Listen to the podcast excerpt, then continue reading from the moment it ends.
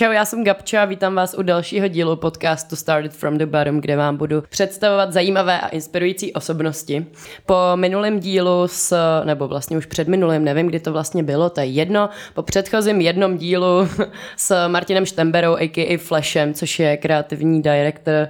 Uh, určitě si najděte podcast, který jsme spolu udělali, protože je to moc šikovný kluk, mladý. Tak v tomhle podcastu mluvíme i o projektu Skate of Mind, který vymyslel chlapec je to OK, že řeknu chlapec? Chlapec, všichni jsou mladí, všichni jsou chlapci, mě taky potěší, ale... chlapec, který sedí naproti mě, mladík, několikanásobný uh, výherce mistrovství České republiky a dokonce i držitel světového poháru Mystic Skate Cupu, Maxim Habanec. Čau Maxi. Ahoj. Jak se dneska máš a co ti dneska udělalo radost? Hele, mám se skvěle. Konečně jsem se pořádně vyspal po té době, co jsem se vrátil z Ameriky, zbavil jsem se jetlagu, ale co mi neudělalo radost, je to, že jsem nestal na trénink. Na druhou stranu jsem se vyspal. Takže jak to, to vemu? Byl to důležitý trénink? Tak já nevím, vždycky je důležitý. Jo? okay. já tomu neunikám. Ty jezdíš od 6 let, a, nebo teda od pěti, nevím, jak to teda doopravdy je. To, ne, to neví nikdo. Neví nikdo. nevím ani já. a, a mě by zajímalo, kdo ti do, poprvé dal do ruky skate. Uh, vlastně byl to můj starší brácha, a nebylo to úplně asi jako z jeho myšlenky, ale spíš o tom, že já jsem se k němu zlížil a furt jsem ho o to prosil. Takže jsem ho podle mě otravoval tak dlouho, až prostě mi to skate dal. Už neměl na výběr. A byl to jeho skate? Byl to jeho starý skate. A bylo to vtipný, protože vlastně v té době ten skate byl skoro větší než já, že? protože to nebyl jako dětský skate, jo, to byl prostě normálně pro dospělý, takže já jsem to plně tahal jak snowboard. V jednom z rozhovorů si řekl, že když s něčím začneš, tak už pak uh, máš tendenci, že nemůžeš s tím přestat. To si takhle uvědomilej byl už v těch šesti letech? Nevím, jestli je to uvědomění, nebo jako spíš takový trošku moje prokletí, protože je to fakt, co se týče čehokoliv. Hlavně to je teda jako se to týká věcí, které mě baví. Že pokud mě něco baví a začnu s tím, tak fakt nejsem schopný s tím přestat, dokud nejsem spokojený s tím výsledkem. A ať už je to, nevím, házení míče na koš, dokud nehodím prostě fakt čistou trojku, jak jsem schopný ten míč házet tři hodiny. Mm-hmm. Takže zajistě na něčem takhle zaseknu a občas ten zásek trvá prostě dvě hodiny, občas trvá 20 let. No. Tak na skateu jsem se zasekl 20 let. tak ale bomba, zatím, zatím ti to jde a doufám, že ještě dál půjde. Pamatuješ si první park, ve kterém jsi jel? Mm, ani ne, já jsem vlastně začínal spíš na ulici, že vlastně v době, kdy jsem byl malý, takže nebylo moc skateparků a vlastně jsem jezdil před barákem, kde jsme měli takový pomník maršála Koněva, mm-hmm. takže tam jsem vždycky jezdil a ničil jsem mu ten pomník ruský a vyháněli mě potom teď policajti, takže takhle jsem začínal já. A čím myslíš, že se to pak jako změnilo, že dřív ty podmínky tak dobrý nebyly a dneska jsou, jako kde myslíš, že se z toho stalo ten cool trend a že už to není jenom kluci, co ničejí přesně pomníky, památky a Hulej brka. Uh, celkově asi ten vývoj. Skateboarding v Čechách má fakt velkou historii, ať už díky klukům, který jezdili za komunismu, nebo třeba Mysticapu, který se jezdí 25 let.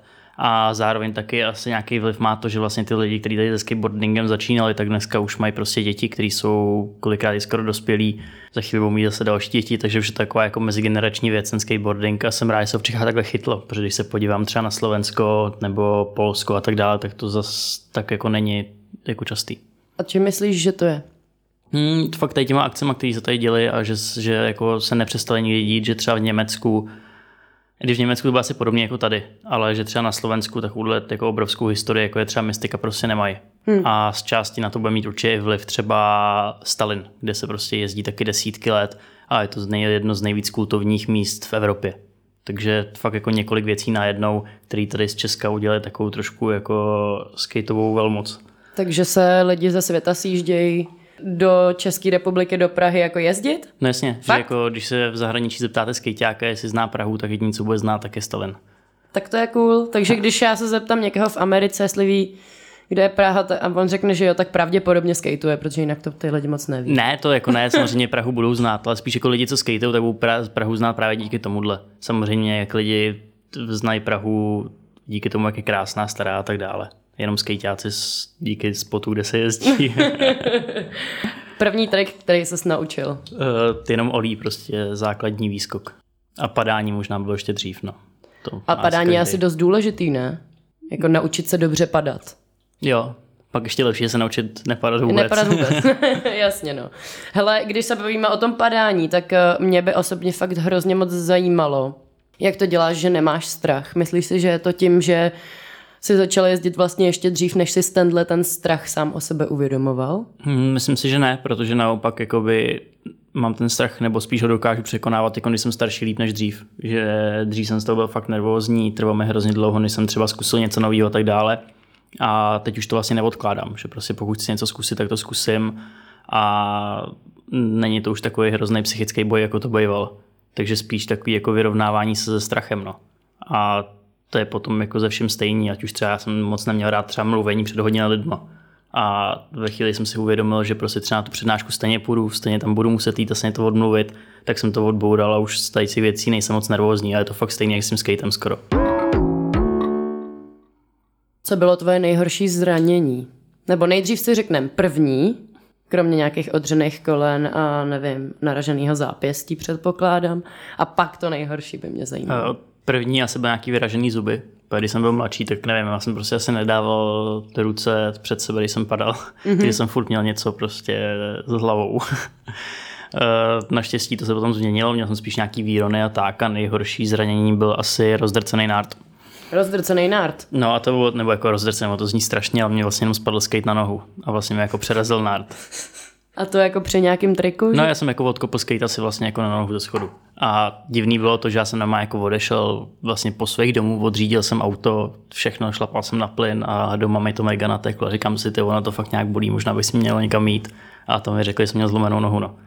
Myslíš si, že máš i nějak třeba posunutý práh bolesti díky tomu, co děláš? Je to možný, ale nějak jsem to nikdy neskoumal, takže to netuším. Jak co, třeba jakoby chození po kamínkách na pláži mi fakt nedělá dobře. ale když se odřu, tak mi to třeba jako moc nevadí. No. No tak třeba šlápnout na Lego je taky dost velký průšvih. To je stejně ty kamínky, jak že ta pláž je vlastně no. plná Lego. Hele, uh, ty jsi se skatem začal ještě dřív, než jsi nastoupil na základku. Jak to brali učitelé, okolí, rodina? Jak to nebrali?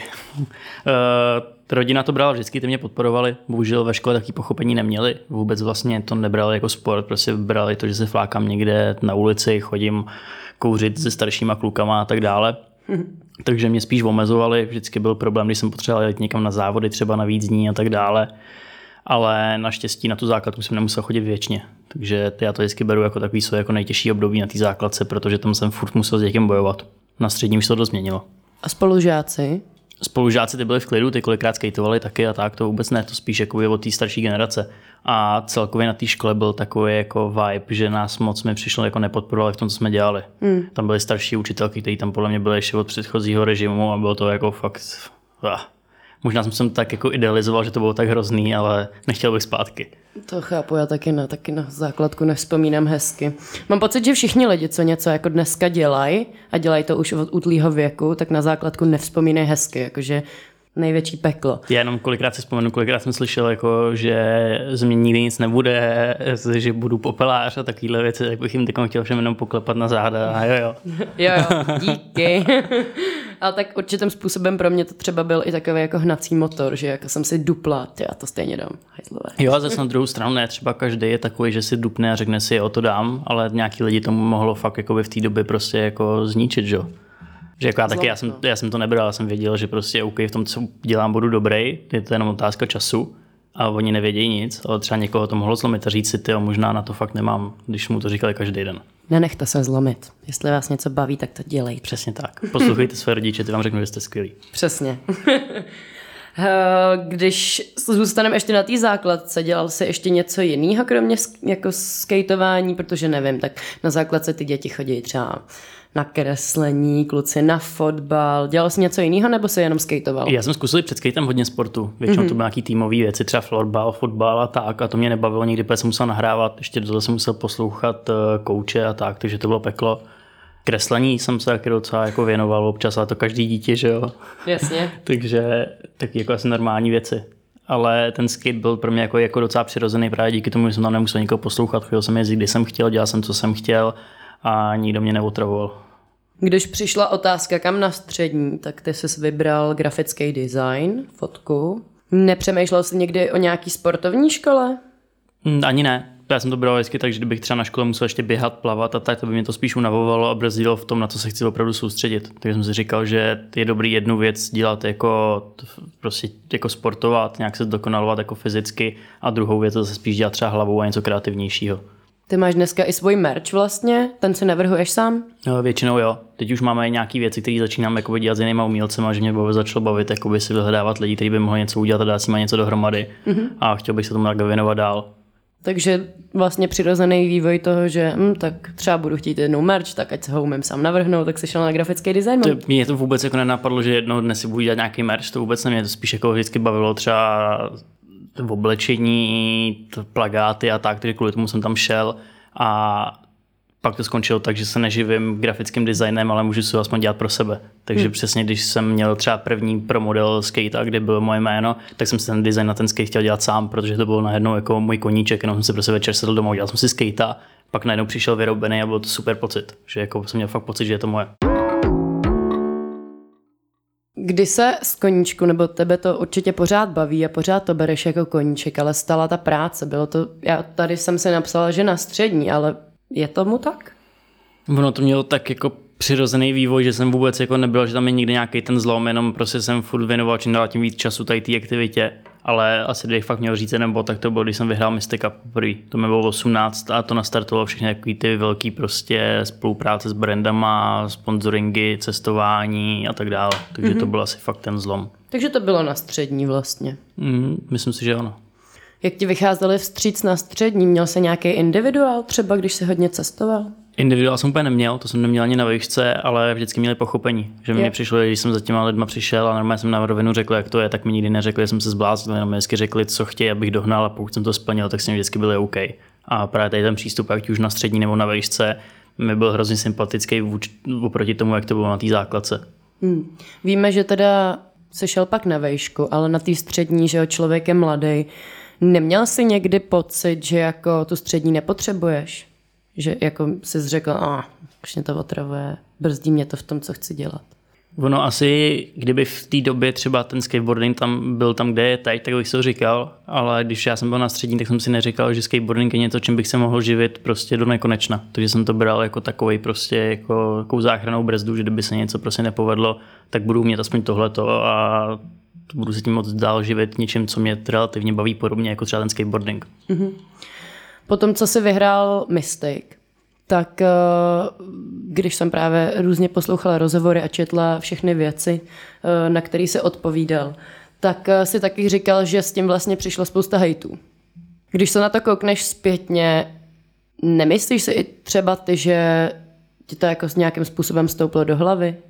Jde to vůbec s tím skateboardingem? Já třeba nejvíc hejtu jsem měl, tak to bylo, když jsem byl tak 13-14, mm-hmm. kdy jsem vlastně získal první sponzory. Mm-hmm. A většina kluků bylo starších, třeba sponzory neměli a tak dále, takže asi z toho nebyli úplně nadšený. Jasně. A těch hejtů bylo fakt hodně. Ještě to byla doba, kdy nebyly třeba úplně sociální sítě, ale byly jenom diskuze, kde to vlastně bylo anonymní, takže to bylo ještě jako víc brutální, než je to teď.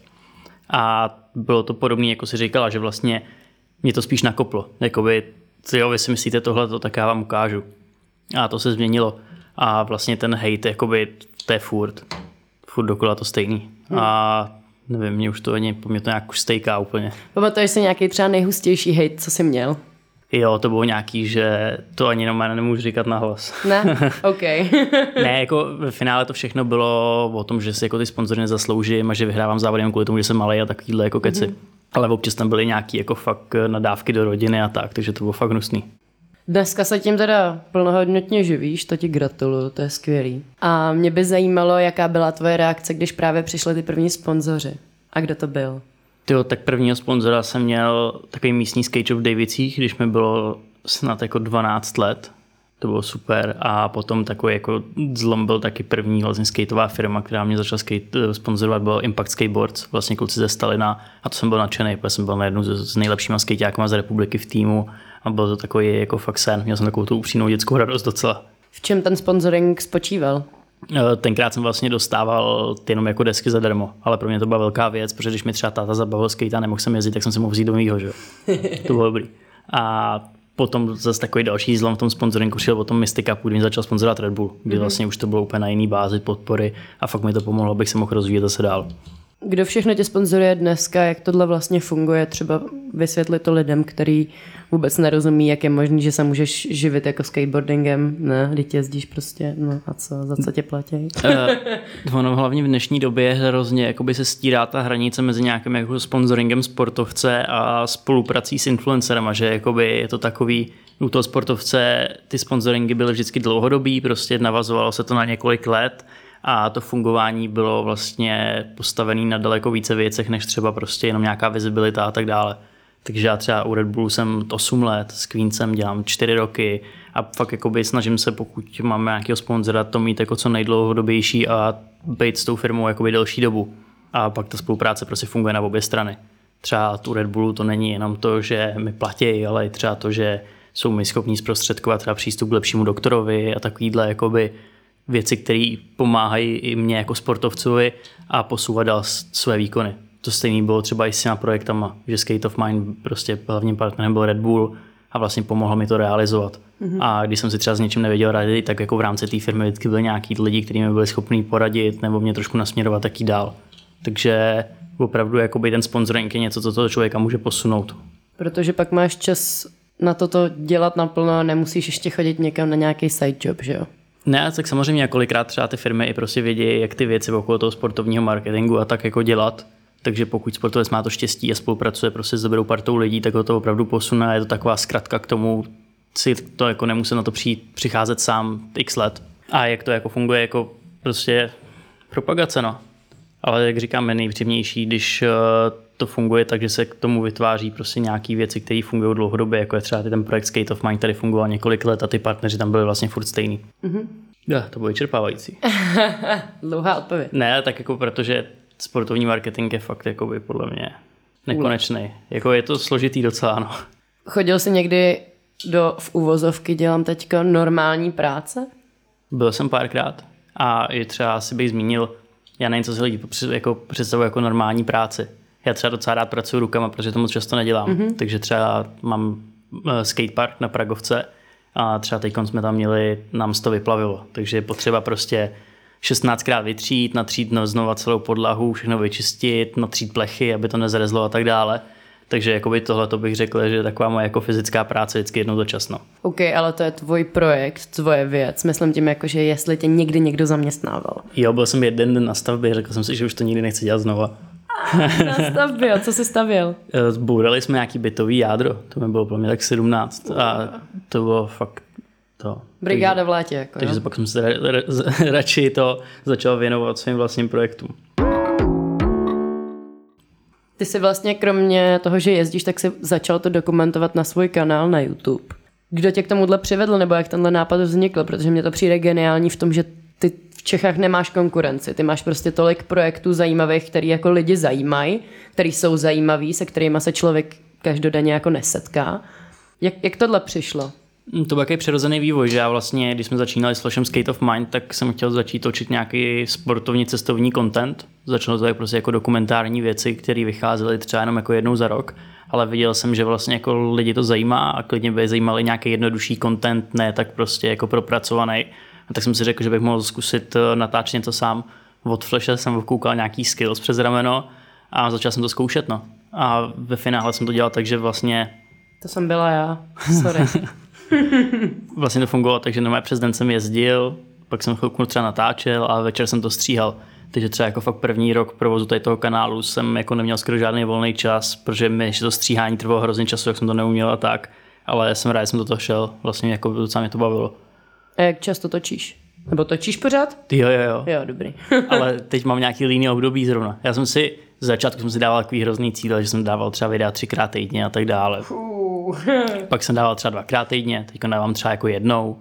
A fakt podle toho, jak mám náladu. Nemám rád takový to, že bych si říkal, že si do toho musím nutit a za každou cenu hmm. to jako něco nahrát. Jak mě se, opustilo. Jak se, jo, já jsem myslela právě, že když s něčím začneš, tak jako ne, jako, toho nemůžeš pustit. to právě jsem se nepustil vlastně jako, Úplně. Já nevím, jak dva a půl roku točím, ale pak jsem zjistil, že pokud jakoby třeba nestíhám, nemám na to čas, nemám na to klid, tak spíš ten výsledek, co jako udělám z toho donucení, není tak dobrý. Mm. A ve finále to stejně jakoby moc lidí nebaví, takže je lepší si prostě počkat a udělat něco pořádného. A je to, teď je to třeba složitý zkombinovat, že máme třeba, nevím, máme závody v LA, Do toho týden předtím jsem třeba ve Španělsku na závodech a nemám třeba u sebe ani svůj počítač a tak, takže se snažím to prostě vymyslet nějak, aspoň když se vrátím, aby byl nějaký video tady si cest. A nejde to dělat tak, abych vydával každý třetí den. No co si třeba pořídit střihače, protože to je další moje otázka, jako jestli ti to ve výsledku nebralo moc času a moc pozornosti od věcí, jako přesně skateování, že přesně si třeba to zabalil dřív a řekl si, no, to musím ještě dneska sestříhat to video. To je, jakoby, já mám kameramana, který David, který mi pomáhá s tím natáčením jako takovým, když jsme v Praze, ale většinou si ty věci stříhám rád sám, protože tomu vždycky jako rád postavím nějakou tu dějovou linku a tak a ve finále to jakoby daní toho příběhu dohromady mě docela baví. Takže to bych si zase vzal takovou tu věc, kterou vlastně na to mám rád. Jako určitě by to pomohlo, ale pak se trošku obávám, že by se z toho právě stala víc povinnost, než jako radost. než ta radost, ten jako kreativní únik od toho sportu. No. Jak ses naučil střihat? No. Měl jsi to nebo ne? Tak částečně jsem to měl na škole Aha. a částečně jsem se něco učil jako přes YouTube, přes tutoriály a tak dále. Klasika. Takže jako úplná klasika a pak už jsem na ty věci jako přicházel tak nějak jako sám.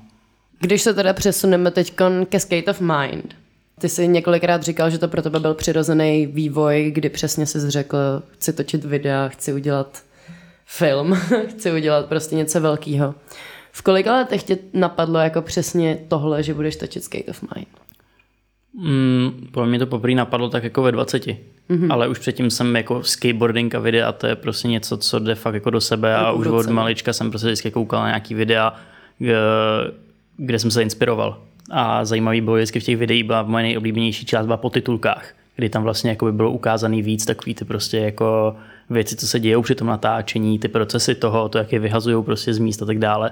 A ve Skate of Mind jsem právě chtěl ukázat jakoby tu druhou stránku, což všechno jako ta práce stojí zatím vlastně jenom vůbec něco na tom skateu jako natočit. Protože kolikrát jsou prostě třeba tříminutové sestřihy věcí z celého světa a člověk ani pořádně neví, kde to je. Takže hmm. Skate of Mind je opak, tam je prostě co nejvíc do hloubky ukázaný celý ten proces toho. Ty jsi to točil s Flashem, všechny mm-hmm. tři díly? Jo. Jak dlouho trvala příprava? Třeba Skate of Mind jedničky. A dvojky i trojky, všechno nám to řekni.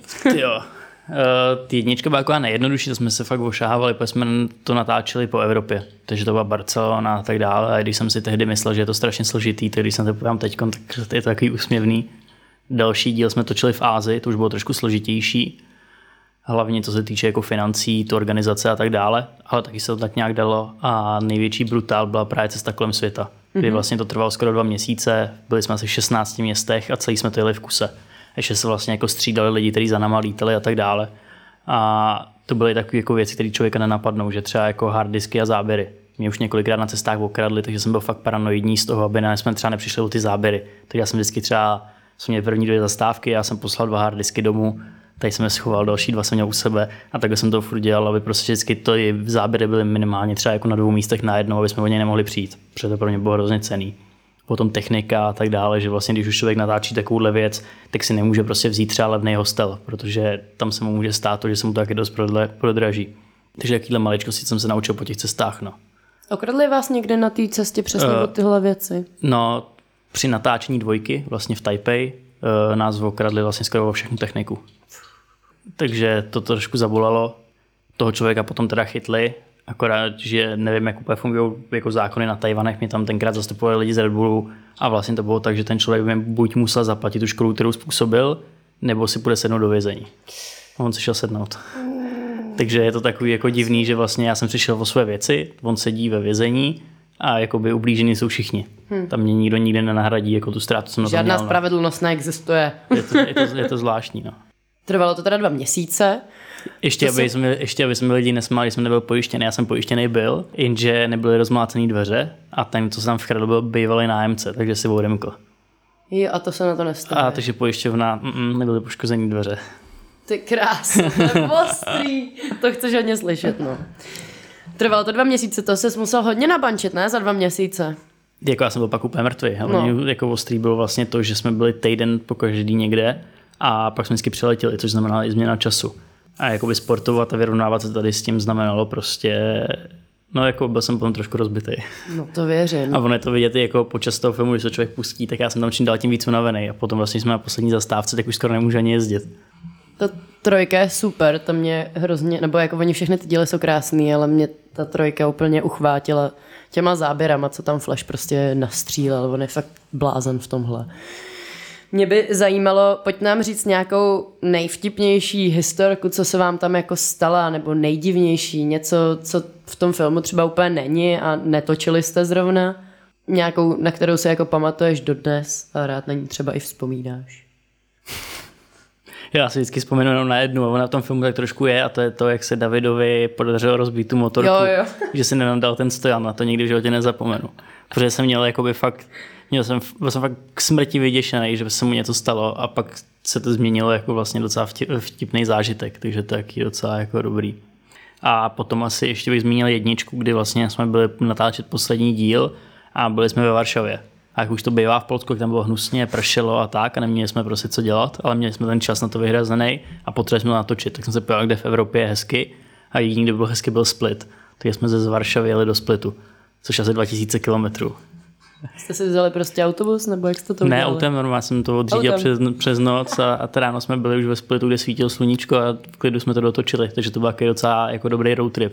A to je docela dobře vypovídá o tom, jak to natáčení naše funguje, že je to fakt jako všechno totálně Spontánně. Přesně, podle toho, jak se nám chce a to se snažíme jenom zaznamenávat. Takže nikdy to nebylo, že bychom s Flashem měli nějaký jako scénář a podle toho jeli. Jenom jsme měli vždycky body, kam chceme jet, co chceme natočit a podle, pak už se to odvíjelo podle toho, co se děje. Mě baví, jak ho tam, uh, nevím, kde jste byli, ale někde Flashe napadnul pán s kleštičkama na vajgli. Jo, to bylo, v, to bylo v Japonsku. V Japonsku. A to byly kleštičky na odpadky, že on No tam něco no. uklízel a... A vyhnal vás. No, No a eh, jo, my, jsme vlastně vůbec neodpověděli, jak dlouho trvaly ty přípravy. jo, eh, na tu trojku to trvalo asi tři čtvrtě roku. Co všechno to obsahovalo. Mm, tak ono to začíná vždycky takovýma těma jakoby schůzkama s partnerama, to prostě s tím plánem, kam se pojede, kde budou premiéry, jak kdo pojede a tak dále. Takže ale jako ta nejintenzivnější příprava začíná třeba měsíc před tou cestou, kdy člověk začne nakupovat letenky, začne plánovat tu cestu. Já, protože jsem se bál, že bychom se mohli třeba někdo zranit nebo se mohlo něco stát, tak jsem to udělal tak, že jsem vždycky kupoval letenku jenom do té další destinace. Takže třeba když jsme byli v LA, tak jsme měli letenku jenom do Japonska, ale ještě jsme neměli letenku na Tajvan. Mm-hmm. Takže vždycky, když jsem přiletěl třeba na jedno místo, tak jsem kupoval letenku na další. Vtipný je, že když třeba člověk přiletí do Ameriky, tak musí mít letenku pryč, protože jinak to nepustí. Mm-hmm. A já jsem tu letenku pryč kupoval v tu chvíli, jsem přiletěl na to letiště. Ještě než jsem šel na tu pasovou kontrolu, tak jsem nám všem kupoval letenky pryč z Ameriky, aby z nás tam vůbec pustili. V Americe jak se točilo? Docela v pohodě. Jo. New York mě hrozně bavil, ale je trošku náročnější tím, že tam člověk furt všude musí jezdit autem. Mm. Takže tam jsme trávili fakt jako pět hodin denně v autě v zácpách a tak, takže to bylo trošku horší.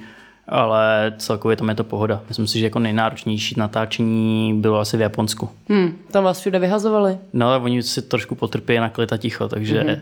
tam to... A taky jsem byl hodně vidět, že v té Americe s těma skatama se člověk úplně ztratí. V Japonsku, jakoby já a Flash jsme byli jak pěs na oko, takže No, cokoliv jsme dělali, tak se nás vždycky všichni všimli. V Japonsku vám Red Bull taky postavil v hotelu To byl, taj, to byl Tajvan. V Tajvanu. V Tam, Tajvanu. no to byla asi totální pohoda, tam jsme jenom sjížděli výtahem z pokoje do lobby. To, jak se tohle může stát, to mi prosím řekni, protože já jsem na to čuměl úplně, what the fuck, to je král, prostě, to není možný. Já Čí to byl nápad, tvůj nebo Red Bullu? Uh, vlastně tajvanského Red Bullu, protože já jsem uh, jezdil na Tajvan, už jsem tam byl asi pětkrát a vlastně jsem s ním byl kamarád. A oni tak nějak jako spolupracovali s tím hotelem, že tam často dělali nějaké eventy a tak dále. A v tu dobu, kdy my jsme tam měli, si zrovna představoval bar toho hotelu. Takže napadlo, že když se to bude bourat, že to taky můžeme zničit. Takže se takhle domluvilo, že se tam udělají překážky, potom tam byla i party a tak dále. Takže to byl totální úlet a bylo hustý, že se takhle povedlo. No. A v tom hotelu byli hosté? Jo, tam byli normální hosti Jo. a to vtipný je, ono je to, to je W, že jo? Takže to je jako fakt luxusní mm-hmm. hotel, kde prostě bydlejí docela poš lidi a teď prostě my jsme tam skateovali, natáčeli a vždycky přes prostě ten bar chodili nahoru do pokoju a úplně nechápali. Vždycky lidi v oblekách, co tam no. děje. to je úlet, to, to právě jsem si říkala, co prostě, jak, jak, jak je tohle možný, jak se tohle může stát? No může, všechno je možný, já se jako v Asii je možných o hodně víc věcí než tady. Kor- Kor na Tajvanu, tam jakoby jsou pro každý šílený nápad. Fakt jo. A mají tě tam že- rádi. Jo, tak celkově prostě koukol, že tam přijde z Evropy nebo z nějakých jiných těch, tak ho hrozně berou. Mhm. A máš tam třeba v plánu udělat ještě nějaký šílený nápad? Uvidíme. Uvidíte. Dobře. Já už mám v hlavě další nápady, co chceme zrealizovat, takže Jako v rámci Skate of Mine? jo, já jsem si říkal, že nevím, jestli budeme pokračovat, ale budem. Budete? budem, chtěl A bych. jak budete pokračovat?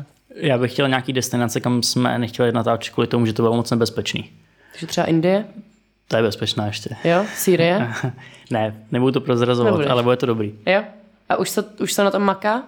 Už vlastně připravu ten koncept toho a doufám, že to dostane zelenou že třeba jako budoucím roku to třeba natočíme. A pojede s tebou zas Martin? Jo, tak já to beru tak, že pokud by to má být Skate of Mind, tak eh, je to Bez něj to součástí nejde. Martin. OK, to je super. Jak jste se vůbec vy dva poznali? Jo, právě na té střední. Jo? Jo, jo. Aha. Takže ne, že bychom tam oba trávili nějak extrémně moc času, ale On jako, říkal, no. jako chodili jsme tam. Co je naopak nejhorší zážitek ze Skate of Mind? Asi se pojďme pověnovat té trojce, to je taková nejaktuálnější, si myslím. Tak nejhorší zážitek je z té dvojky, to je ten ta krádež. Jo, jasně, ano. No a z té trojky tam se ani, jako já tomu sám nevěřím, protože jsme obletili svět a vlastně to bylo víceméně jako bez problému, mm-hmm. což je skoro jako neuvěřitelný. Jediný, co fakt jako bylo nepříjemný, byla ta únava, ale to není nic, co by každý neznal při cestování. To bylo jako takový nejhorší. To třeba nějaký pletky z policajtama měli jste? Taky ne. Fakt jako by jsem během té cesty kolem světa jsem odjížděl s tím, že to prostě bude jeden velký problém a, nest- a byl jsem na to fakt psychicky připravený a nestalo se vlastně vůbec nic. To bylo fakt jako neuvěřitelný až skoro. No tak doufám, že se to nevyberete u té čtyřky. Teda. No to já taky doufám, a trošku, tr- trošku se bojím. A tady to bylo takový jako fakt jako ideální, no. Tak to je paráda. Ty vlastně při premiéře Skate of Mind troj, trojky si taky představil tvůj obrovský projekt ve spolupráci s Red Bullem, což je Max Space. Mm-hmm. To je by the way skvělý, že jsi Max, protože Max Space je super, jakože je to velký jezero, no prostě skvělý. Náhodička. Náhodička. trošku ego boost. Tenhle, tenhle nápad vznikl kdy? Eh, To je docela jednoduchý, protože vlastně v Praze není pořádný skatepark, kde by se dal jezdit v zim, jako v zimě. Mm-hmm. Takže to je vlastně nápad, který má každý skateák, jenom já jsem měl to štěstí, že se mi povedlo ho zrealizovat. Samozřejmě, kdo v Maxpaceu byl, tak ví, že to není pětihvězdičkový sportoviště, že je to trošku punk, ale to ke skateu patří. Já jsem hrozně rád, že to funguje. Máte to na Pragovce? Mhm. Jak jste se dostali k tomu prostoru? Eh, tak vlastně díky Pragovce, že vlastně tam mají spoustu umělců, tam má ateliéry, je tam kavárna, je tam takový vlastně trvalý beer fest a tak a je tam hrozně jako zajímavých věcí, kterým oni dávají prostor. Takže díky tomu, že jsou tady tomu otevřený a vlastně mají ty ty nevyužitý prostory, které tam budou do té doby, než se tam postaví něco jiného. Původně to mělo být ale nějak jenom na sezónu, ne? Původně to mělo být jenom na sezónu jednu a pak jsme se domluvili, že vlastně ta největší investice do těch překážek už tam vlastně jako proběhla, takže pokud si mi Pragovka OK, tak tam ještě zůstane prostě, dokud to půjde. No. Takže dokud to půjde, Takže je super, tam... že ty jak prostě z Red Bullu, tak z Pragovky eh, mi vycházejí vstříc a prostě je tady místo, kde se dá jezdit, když prší nebo když sněží. Jezdí tam za tebou hodně lidí? Docela jo. Ale samozřejmě jako v létě to třeba není zdaleka tak vytížený jako v zimě. Každý mm-hmm. jako radši venku, než vevnitř v hale. Ale zase na druhou stranu třeba já nebo kluci z reprezentace tam jezdíme rádi teď, protože tam nikdo není a máme tam totální klid. Mhm. A jak to tam funguje? Může tam přijít úplně kdokoliv? Může tam přijít kdokoliv, ale nemáme otevírací dobu. Vlastně mm-hmm. asi 10 lidí má klíče a prostě pokaždý, kdo tam někdo jezdí, tak si píšem prostě do facebookové skupiny, tak tam kdo je. A mě potom píšou lidi různě na Instagram a tak, kdy se můžou stavit. A v zásadě nejjednodušší je prostě přijít nějakou akci, když je. A může tam přijít člověk, který na skateu vůbec neumí? Můžeš no. Jo? Já? Já tam určitě nepůjdu. To je- Já se o sebe právě strašně bojím. To já mám takovou podmínku, že vůbec. vlastně jako každý, kdo tam přijde, tak si musí minimálně stoupnout na skejta. Zatím jsem každýho donutil. OK. A já bych jako se projela, ale ty žádný tričky na to vůbec. Já se, já se fakt jako bojím hrozně sama o sebe a mám se hrozně ráda a vždycky, když mě něco bolí, tak mě to akorát naštve a jsem pak otrávená z toho. Ale tak třeba jsem takhle jezdila dlouho na koních a to jsem se taky docela napadala. Ono z těch dvou metrů taky nic moc, no. Jo, jo. No, Mně já, přijde ty pády na skateu, že jsou jako relativně bezpečný. No, třeba z toho koně, jak je to z výšky, tak to se no ale aspoň, aspoň máš čas jako na to spadnout, že jo, ale z toho skateu. Já to, ty, občas ty, přesně ty tvoje videa na tom, na tom YouTube, kde prostě komentujete s Danem ty, ty pády strašný, jako přesně jak padáte na ty koule, to je prostě, a, To je hrozný, no, a to se jako, stane že jenom jednou za pár let. Jo. Naštěstí. To bych nepřestal jezdit. Ale a to, když se vlastně takhle bavíme o tomhle, jezdil jsi někdy, jezdil jsi někdy s nějakýma chráničema? jako celkově. No jasně. Ne. Ne? Jako helmu párkrát jsem musel, ale jinak ne. Ne. A jsem si třeba takom všiml u dětí, že třeba když někdo jezdí dlouho s chráničema na kolena a pak si je sundá, tak je to vlastně skoro až problém, protože má tendenci furt padat na ty kolena. Jo, jasně, jak je zvyklé, že to nebolí, tak si tam prostě spadne a pohodička. Přesně. A najednou nemá kolena, že? Hmm. Ale jako určitě třeba u mladších asi helma je dobrá. Mm-hmm. Ale potom takový ty ostatní věci, jako na lokty chrániče a tak, tak jako odřenina. Co no. A máte takovýhle nějaký pravidla v Max Spaceu? Že třeba právě, když tam jako přijdou nějaký děti, Jo, mladší... není to na tvoje tajko, nebo je? Ne, ne, hlavně tam nejezdí jako lidi mladší 15. Aha, OK. Takže a jinak pokud jo, tak je to na rodičích prostě a jejich odpovědnosti. Jaká je tvoje funkce v Max Spaceu? To já nevím, pan továrník. Kantování. Ne, tak eh, pokud jako jsem v Praze, tak se o to starám asi nejvíc ze všech. A jinak jsou prostě další kluci, kteří tam jsou místo mě, když jsem na cestách, což je bohužel dost často. A funguješ i třeba jako trenér v uvozovkách, že přesně jako radíš mladším lidem, jako co To a mám v plánu spíš do budoucna, to už bych fakt jako nestíhal. Aha. Takže jako samozřejmě, když někdo přijde a zeptá se mě na něco, tak mu jako rád poradím, ale to, že bych někomu dával hodiny a tak, to bohužel. A myslíš si, že do budoucna jako něco takového je možný, protože vlastně se to asi neděje, ne? Ten skateboarding je takový hodně svobodný, Tak bez teďkon- trenéra. Je vůbec jako cool My- mít kouče pak? Těžko říct, jak se to hodně mění, to olympiádu a tak dále. Mm-hmm. A třeba Česká asociace skateboardingu dělá, oni tomu říkají skateové školky, což je docela mm-hmm. dobrý termín, protože tam rodičové se můžou dát děti a někdo se o ně dvě hodiny stará a skateuje s nima, což mm-hmm. je super. Ale není to úplně takový, že by ty lidi přímo trénovali ty děti na to, aby byly co nejlepší na závodech. Myslím, že tam se to třeba ještě vyvine. A já si dokážu představit, že bych si třeba vzal nějaký mladšího kluka, který prostě je šikovný a jezdil bych s ním a radil bych mu, ale asi bych nebyl rád, kdyby se to dostal do té fáze, jako to bylo na fotbale, že hele, když nedáš tady ten trik, tak uh, budeš dávat 10 kliků. Hmm. To, je, to se nesmí stát. No jasně. Eh, Jak myslíš, že dlouho budeš skateovat? Nebo respektive, co tě zastaví? Jo, já nevím, já jsem vždycky říkal, že ta generace před námi jako končila okolo třicítky, ale vlastně nic moc pro sebe nedělali. Mě jako 27 a přijde mi, že jsem jakoby furt víc ready, co se týče jako nějaký fyzické výkonnosti, takže uvidíme, no. Ale jako nechci to lámat přes koleno, nemám rád uh, sportovce, co přesluhou. Dokázal bys popsat pár slovy nebo klidně i větama, to je jedno. Um, skateovou komunitu, to je mimochodem taky jedna z otázek, na kterou se mě ptali na Instagramu. Protože na těch videích to vypadá, že jste jako banda kámošů, který prostě se navzájem hecují a dělají kraviny. Tak jestli to tak doopravdy je, nebo jestli... Já myslím, že to je jako v každé věci, samozřejmě v rámci té komunity je spousta part, který mají každý jiný názor a to ve finále se možná i třeba jako hejtují mezi sebou. Je třeba zvenku tolik nevypadá, ale potom, že člověk v té komunitě, tak je to asi stejný jako ve všem. OK. A, a Jako není to jenom růžový. Není? Ne, ne. Já si pamatuju, že jste dělali jednou akci v Řepích, kde jste naplnili bazén vodou. Mm-hmm. Plánujete nějakou takovouhle šílenost udělat z MaxSpaceu? Tam ten bazén není uzavřený, takže ono by to vyteklo. Jo. A teď už napršelo tolik Maxspaceu, že to nemusí napouštět vodou, to už se stalo. Akorát je tam trošku bahna.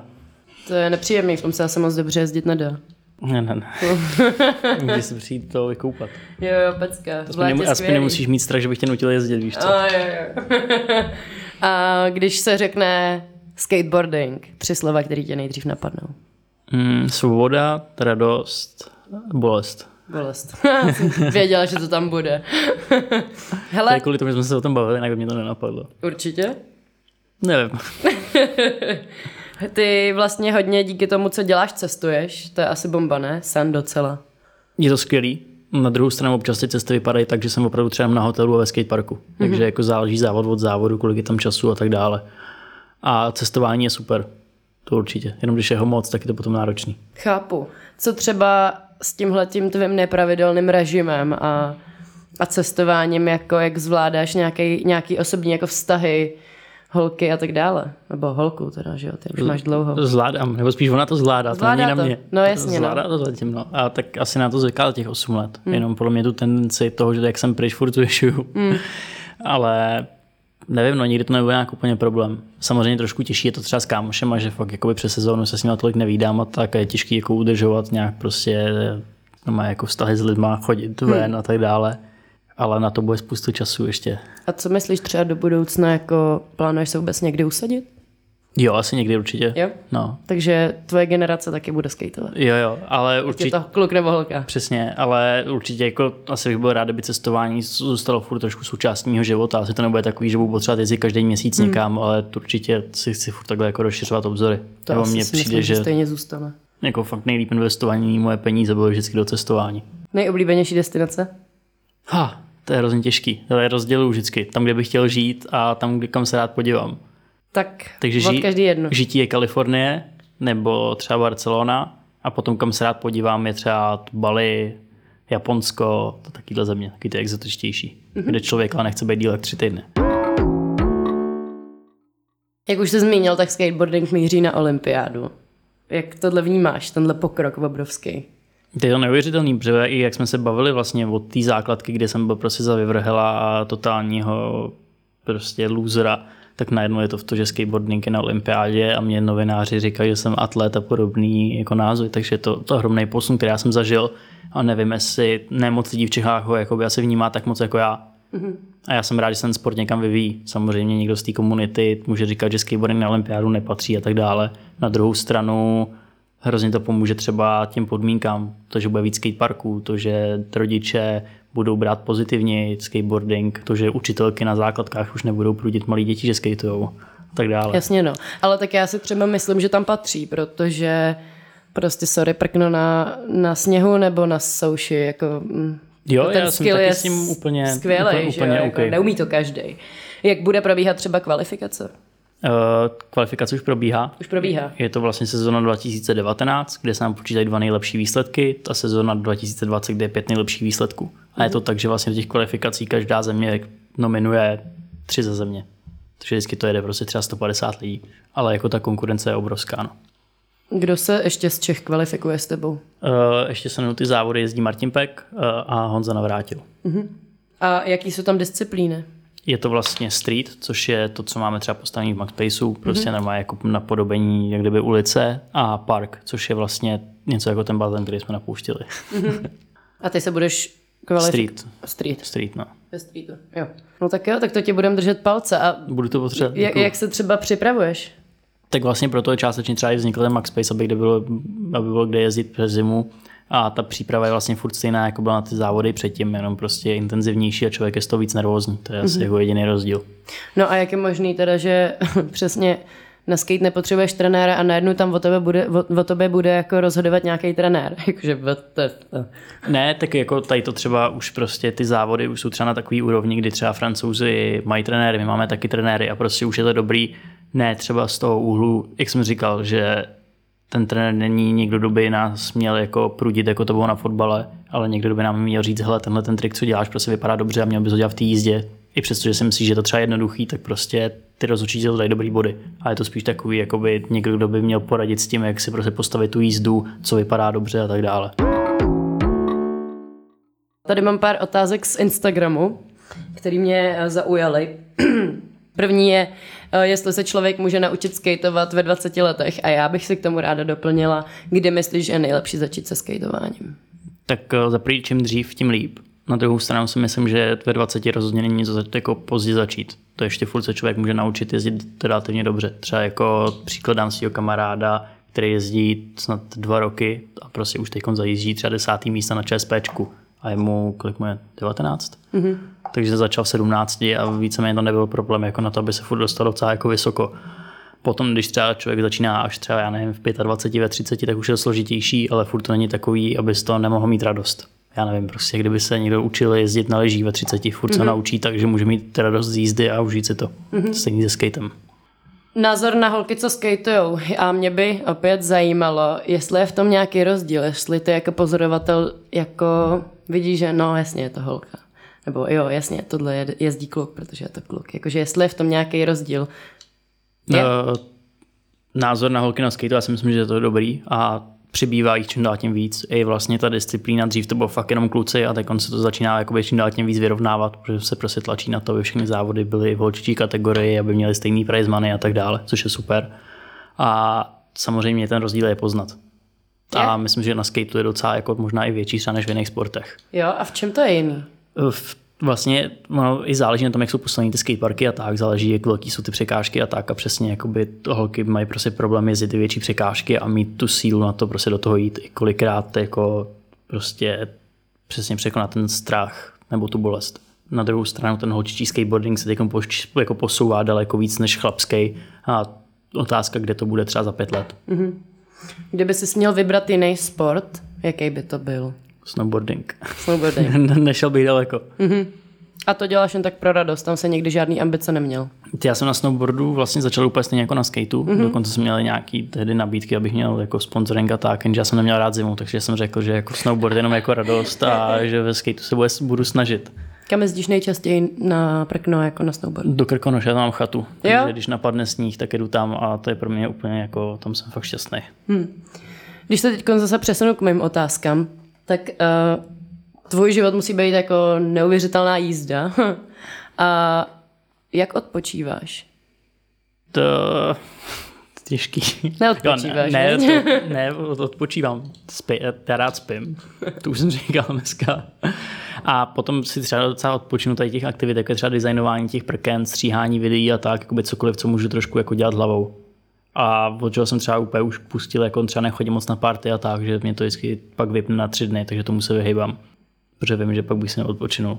Potom samozřejmě třeba i ten snowboarding je super, že já opravdu vyrážím na snowboard, jenom když napadne fakt prašán a fakt si to užiju. Takže jako takovéhle věci spíš bych to řekl než odpočívání, tak od reagování. Mm-hmm.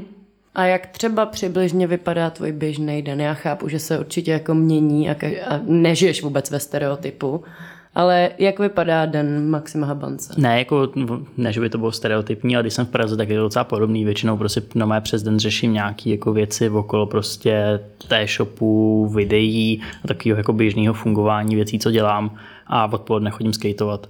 A nevím, domů se dostávám třeba okolo 8 a dávám se aspoň na chvilku jako odpočinek. No. Když se tě zeptám, co je pro tebe bohatství? To mít čas. Mm-hmm. Co je tvůj největší životní sen? Mít volno. ne, uh, opravdu jako pro mě je docela sen to, co dělám, že fakt jakoby věnu se to, tomu, co mě baví a víceméně jsem schopný se vyhýbat věcem, co nechci dělat. Takže teda jsem teď relativně spokojený a pokud se mi to takhle bude dařit dál, tak je to ideální. Proč nemáš rád slovo motivace a talent? Motivace jo, talent nemám rád. Uh, mně přijde, že jako talent je kolikrát taková výmluva pro lidi, kteří tomu jako nemají tendenci dát dost času. Že já si třeba přijdu, že talent nemám, jenom že jsem prostě byl první a po, vždycky první ve skateparku, poslední, co z něho odcházet, protože jsem tomu dal víc a ve finále si myslím, že většinu těch věcí mám vydřených. Mm-hmm. A myslím si, že stejně to můžou mít i ostatní lidi. Takže nemám rád, když někdo řekne, že nemá talent. Kdybys měl vzkázat něco, nebo ne kdybys, můžeš vzkázat něco budoucí generaci skateboardiáků, mladý generaci, která k tobě vzhlíží. Nějaký, něco třeba jako Flash říkal, nemluvte o tom, co chcete dělat, prostě to dělejte. Já bych to asi navázal na ten strach, že pokud chtějí něco jako dělat, tak eh, by to měli zkusit. A ať už z toho mají jakýkoliv strach nebo třeba pocit, že neuspějou, tak je lepší to zkusit, než to neskusit vůbec. Mm-hmm. Zeptám se tě ještě, co plánuješ do budoucna? Mít volno. ne. Prosím vás, eh, kupte někdo Maxovi volno, buďte ne, tak hodný. Já se uh, dneska jdu natřít plechy do haly. Ne, to taky ne. Uh, vlastně teď je fakt největší cíl to Tokio, takže se připravit a odjezdit ty kvalifikační závody a umístit se co nejlíp, protože tam vlastně postupuje jenom 20 nejlepších lidí ze světa. Takže to je fakt makačka a chci do tomu dát hodně času. Jak velkou konkurenci budeš mít? Hm, tak jak jsem říkal, vlastně každý ten závod jde okolo 150 lidí. Ale okay. to je po každý jakoby nejlepší třistý země, takže je to fakt jako... Jo, to je randál. Může se stát, že taky nikdo nepojede z Čech? Je to tak, že vlastně v nějakých sportech je to tak, že každá země má zaručený místo, ale ve skateboardingu tak není. Tam jakoby jediný, co je, je, že je strop pro zemi, takže maximálně tři z jednoho státu. Aha. Takže tam můžou být jenom tři američani, jenom tři brazilci a tak dále. Ale může se třeba stát, že tam bude jenom jeden Evropan. Uh-huh. Máš něco, o čem bys chtěl ještě tady nám říct? Já myslím, že jsme to probrali docela hodně. Jo, tak jo, tak já ti moc krát děkuju. Taky. Můžeš říct lidem, kde tě můžou sledovat, kde tě můžou najít? Uh, všude pod mým jménem. Maxim Habanec. okay. Je to jednoduchý, nemám tam žádný složitý přezdívky. Jako YouTube, tak Instagram asi nejvíc. A ještě kdyby tě lidi v nejbližší době mohli třeba vidět? Uh, mistrovství České republiky, který se pojede v září na Štvanici. OK, tak jo, tak v září doražte. Max se bude určitě moc těšit. Držte mu palce, ať za nás jede na olympiádu. Já se jmenuji Gabče, můžete mě sledovat na Instagramu jako GabGab, takový to dole, podtržítko Gaby. No a nebo sleduj Go Out na Instagramu, Twitteru, kde máme strašně vtipný tweety, a nebo stahuj naší aplikaci a choď ven. Měj se krásně a čau. Díky Maxi za rozhovor. Taky, ahoj.